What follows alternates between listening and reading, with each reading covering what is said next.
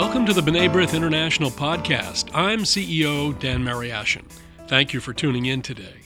I'm joined today by Cheryl Kempler, our archivist here at B'nai B'rith International.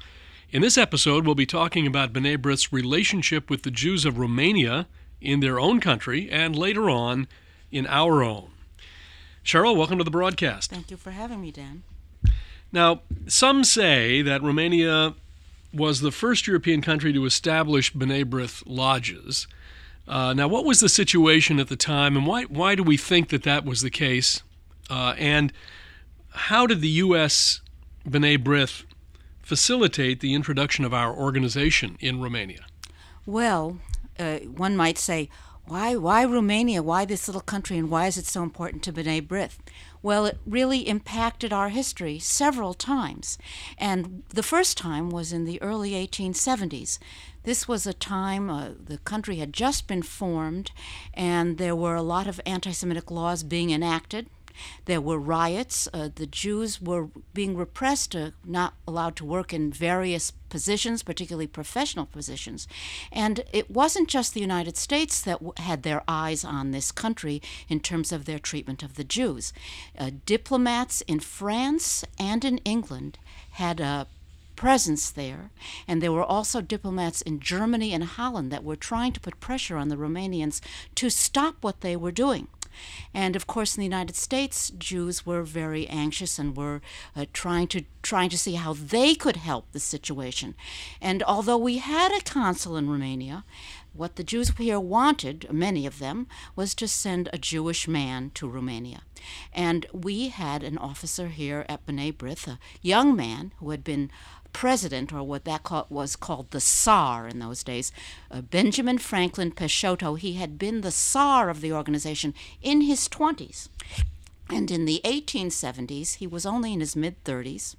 He had just become a lawyer and he was living in San Francisco and he met with a lot of people who were trying to get us to be have a presence over there.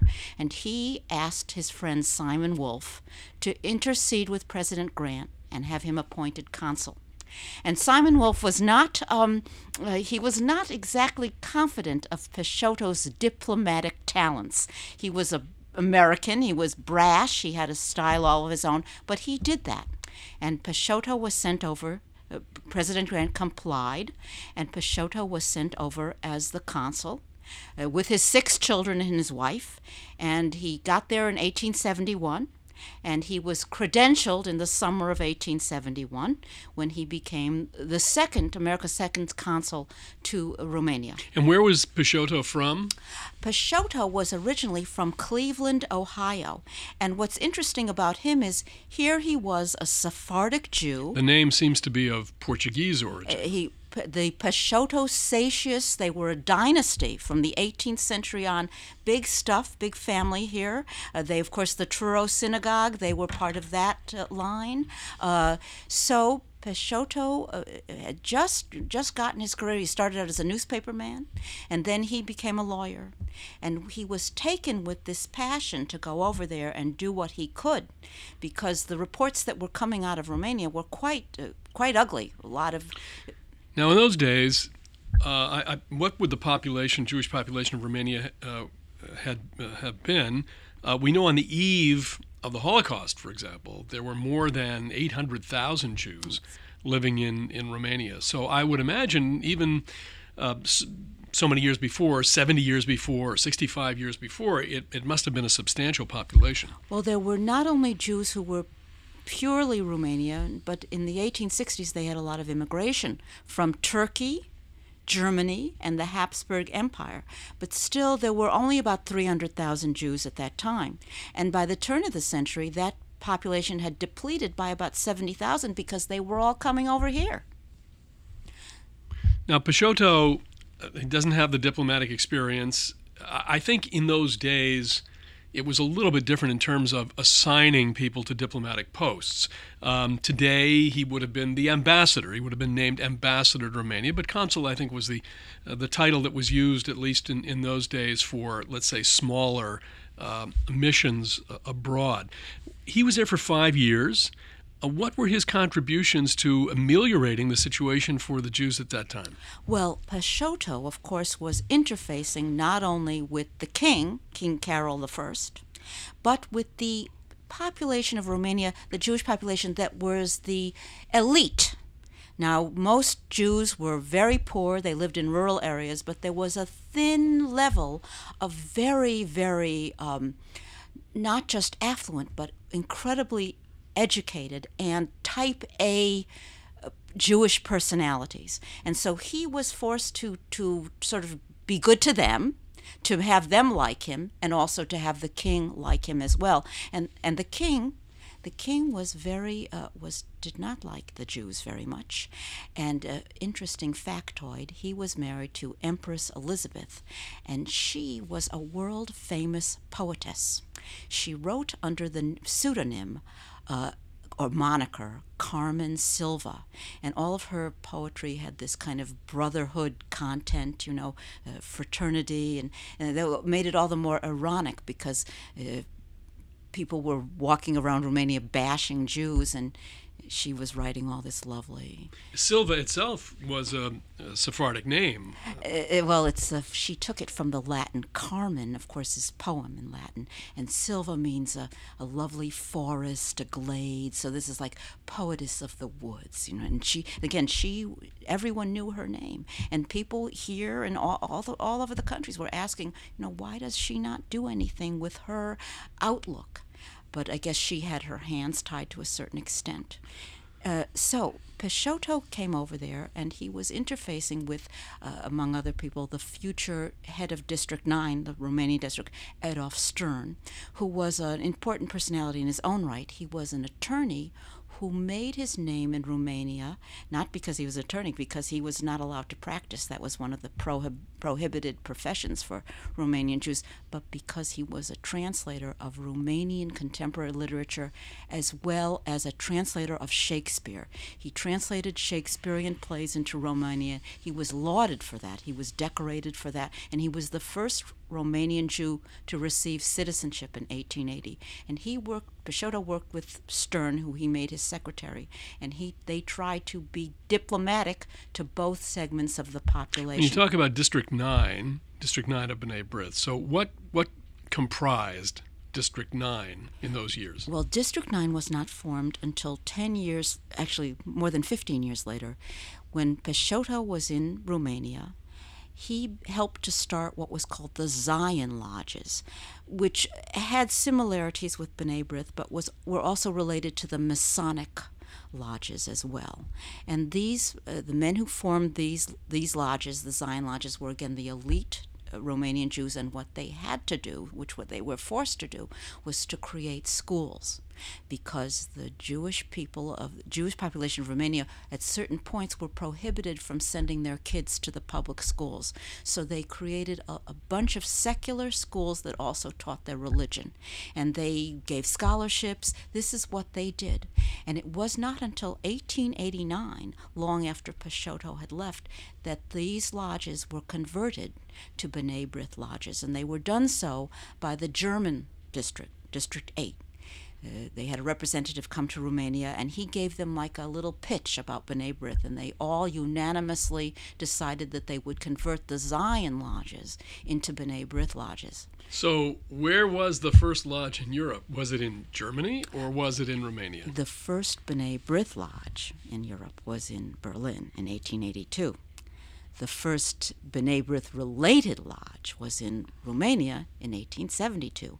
The first B'nai B'rith Romanian lodge was established in 1889, and actually 10 of them were established at once. So, Peixoto left after his five years. Did he remain active with B'nai B'rith? Uh, he did. He became the publisher and editor of our first magazine, the Menorah and he he actually was later appointed consul of Lyon, France. That's what he did after he left Romania, and his tenure there had its ups and downs. Let's let's put it that way. But he remained. Con- he first he thought that the Jews could be assimilated and then emancipated, but when he left, he realized that really the only logical thing for the Romanian Jews to do was to leave.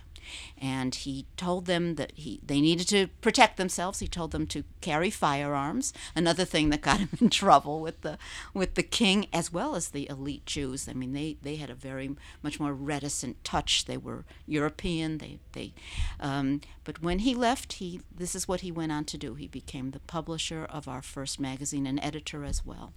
Who were the um, some of the men who became leaders in the Romanian lodges, and, and how did the lodges work to improve the condition of the Jews in Romania? Well, they took up the mission of the Zion Lodge. They continued to build schools, but they were they were very much interested, as B'nai B'rith was, in uh, making connections with the non-Jewish world. So they funded hospitals. They started when there was a war. They started an, an ambulance corps for the Romanian army. They did whatever they could, despite the fact that they were constantly being rejected and brutalized. They continued, and this is what I think is the admirable part. In the face of all this, uh, uh they they they continued to uh, try to make efforts to deal with the Romanian government. They they were engaged in philanthropic endeavors as well for the Jewish community while at the same time um, seeking to, to reach out to the to the broader community. Precisely, and and the of course the Jewish community of Romania very much impoverished. They lived in rural areas. They uh, st- established uh, kitchens for them. They had uh, societies for the poor that they supported. Uh, they started uh, farming schools. Uh, they started schools for on the primary and secondary school level because by 1893, most regions in Romania, Jews could not attend. That was the big deal. They pr- made a law that Jews could not attend. They had, still had to pay the school taxes, but they could not send their children there. So that all happened not long before, or at the same time, actually, of the great uh, immigration to the United States by the Jews from Eastern Europe. It was the arrival of Romanian Jews to the U.S. that, that signaled a great change for B'nai B'rith and its missions and projects. How did that come about? Well, by 1880, the Great Wave started. The Romanian Jews, by and large, would not come until 1900 when things got so onerous that they had to leave. But at first, the members of our of B'nai B'rith, or what we called the order at that time, were quite reticent. They felt that the Jews who were coming over were uh, different. They wore different clothes. They were uneducated. They were poor. There were great numbers of them amassed in urban areas, and they were causing a lot of problems in terms of poverty and and uh, crime. And they were they tried to detach themselves from this new population of Jewish people here. But over time, they realized, with the aid of some excellent leaders we had, like Simon Wolf and Leo Levi, that they were really morally responsible for helping them and improving their condition. And they began to understand that this was, they were leaving the country, uh, Europe, uh, life and death situations. And they realized that it was their duty to help them improve themselves. And that was the difference between the first wave in 1843 and the second wave.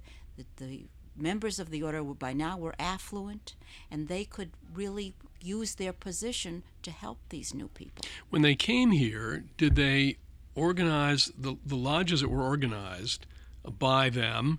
Um, were they all Romanian lodges or, or, or were they mixed? Because you had immigrants coming from so many different places. Well, when Leo Levi, who was from Galveston, Texas, he when he became president of the organization in the late 19th century, he decided that his where he needed to be was New York City because that's where the uh, large amount of Romanian Jews were. He moved to New York and he began to set up headquarters down on the Lower East Side, just where B'nai B'rith had started before. They moved there, they moved their the Maimonides Library there. They had a place where social workers could interface with the Jewish immigrants. But not only did they do that, what they re- what B'nai B'rith wanted to do, along with other societies, was to bring Jews out into the hinterlands. They didn't want them to continue to amass in this little ghetto on the Lower East Side. They wanted to bring them to places where they could actually have a good quality of life. And they and other organizations formed what they called the Industrial Removal Organization. I know it sounds a little strange, but they it literally meant what they said. They wanted to get Jews away from uh, in home sewing shops, the factories, and bring them out to places where they could be merchants, where they could work on farms, where they could become uh, own businesses. And they had a lot of, uh, they funded Jews to go out there. And of course, it was the lodges of the United States that became the network to bring Jews out and to get them jobs and, and new kinds of work. So, as I said before, on the, on the eve of the Holocaust, there were 800, 850,000 Jews living in Romania. How many lodges were there at that point, let's say when the war broke out in 1939? How many lodges were there in Romania itself? Well, one of the reasons that the Jewish population increased so much was after 1918, Romania tripled because they were on the side of, side of the Allies. So they brought in all these new provinces from former Russia and from Poland. So you had three new provinces where the size of was really increased, and uh, the uh, by by 1935, the lodges continually grew. By 1935, you had the highest amount of B'nai B'rith lodges in Romania, 22 lodges and over 2,000 members. And of course, they had a great leader, Rabbi Niemirower, who was not only a rabbi, but head, the head of the Jewish organization in the Senate, because the Jews had finally been emancipated with the end of World War I. He was both an Orthodox rabbi and a Reform rabbi. He was a writer. He was this guy had had the power to really attract new people to the lodges and to fight for them in in Parliament. And you can imagine what that was like with all the anti-Semitism and the politicians in Parliament. But he did have an ally in King Carol II, who was not an anti-Semite, and he tried to help the Jews as much as he could. So yes, but as as the 30s, it, that was cer- certainly the case in most countries of Europe in the 30s. As, as anti Semitism grew, people returned to the lodges for solidarity. But it sounds as if after Germany, which had over 100 lodges at that time, it sounds as if then Romania would, would have been very high up on the list in terms of the number of different lodges um, in, in the country. Uh, as as compared to other countries in Europe. Does that sound right? I think uh, Romania was on a level with Bulgaria. I think they had as many lodges. Um, yes, I would say that after Germany, that had the big amount of lodges, it would it would have been Romania and Bulgaria afterwards that had the most. Of course, the postscript is, uh, of course, terrible devastation of the Jewish community during the war, and then in the communist era after the war, uh, B'nai B'rith was not allowed uh, to operate. In the in the mid '90s, uh, we did reestablish a B'nai B'rith Lodge in Bucharest, and uh, that lodge still is, is very active and very involved, uh, not only in Romania, but also within the broader family of B'nai B'rith Europe. In addition to that, uh, B'nai B'rith participated in a very important um, project, which was um, uh, the Elie Wiesel Commission on the Holocaust in Romania. Wiesel was named chairman of uh, a group of scholars and Jewish organizational representatives, and I served on that commission, uh, to study the Holocaust in Romania. And as a result of that study, um, a, an Institute for Holocaust Research has been established in, in Bucharest. Uh, there is a Holocaust memorial um, in, uh, in the center of, of Bucharest. And um, the um, uh, plans are now underway for a museum of Jewish history, uh, akin to the Polin Museum uh, that exists in, in Poland. Uh, but this is uh, a new project, mm-hmm. and they have a, a, beautiful new building that they have selected for this. That in the Bucharest? government in Bucharest that the government has mm-hmm. made available to the city and the country. Mm-hmm made available to the Jewish community. So uh, the story continues for for B'nai B'rith. Uh, of course, uh, tragically, so many hundreds of thousands of Jews lost their lives um, in, in the Holocaust. Um, in, in Romania, great Jewish history there, as you pointed out, our history. The cradle of Yiddish theater, too. Cradle of Yiddish theater. I, I would just say one other thing you're reminding me now. The founder of modern Yiddish theater, or the founder of Yiddish theater, was Avraham Goldfaden. Goldfaden began his theater in Iași, uh, in uh, the northern part of Romania. Uh, and there is a um, the theater is no longer there, but the site is there, and there is a um, a bust of of Goldfaden. And when I visited a few years ago, um, it just said Goldfaden, but it didn't really explain who or what. And so uh, B'nai B'rith uh, had a plaque made, uh, which uh, mentions, talks about uh, this was the first uh, site of Yiddish theater. Avram Goldfaden was the founder, and it uh, is in Romanian and in Yiddish and in English. So those who are visiting Iași will have an opportunity to, to see that as well. Well, Cheryl, as always, we thank you for your insights into uh, B'nai history, particularly today about the Romanian lodges. We look forward to uh, another episode uh, of, of our history. We're uh, in our 175th year, so there's plenty of history to talk about, and we look forward to your coming back. Thank you for listening to our podcast. Please visit our website, bnaibrith.org, like our Facebook page, follow us on Twitter, subscribe on your smartphone through the podcast app for iPhone or through Google Play for Android. And lastly, tell a friend about us. For my guest, Cheryl Kempler, I'm Dan Mariaschin. We'll talk to you next time on the B'nai B'rith International Podcast.